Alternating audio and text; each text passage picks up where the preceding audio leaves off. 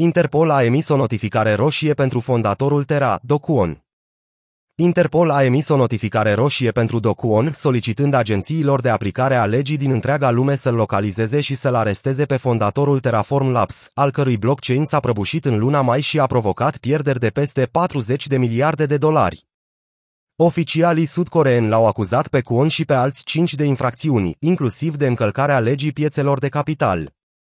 La începutul acestui an, Kwon s-a mutat din Coreea de Sud la Singapore, unde Terraform Labs, acum prăbușit, avea un sediu, dar locația s-a devenit neclară după ce orașul stat, pe 17 septembrie, a declarat că nu mai este acolo.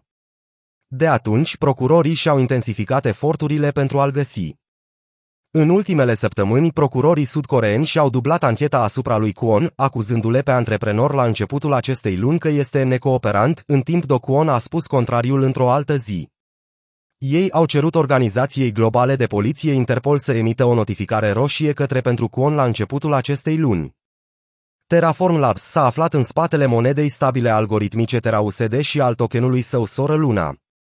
Ambele monede s-au prăbușit în luna mai și au provocat pierderi uriașe pe piețele cripto, care se luptau deja cu o politică monetară mai strictă.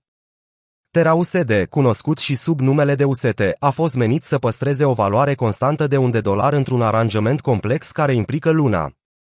Dar sistemul depindea de încrederea în ecosistemul creat de Kwon, un tânăr de 31 de ani care a studiat informatica la Stanford. Odată ce încrederea a dispărut, aranjamentul s-a prăbușit. Prăbușirea tokenului Luna a contribuit, de asemenea, la dispariția Drearows Capital, cândva un fond speculativ cripto de mare profil.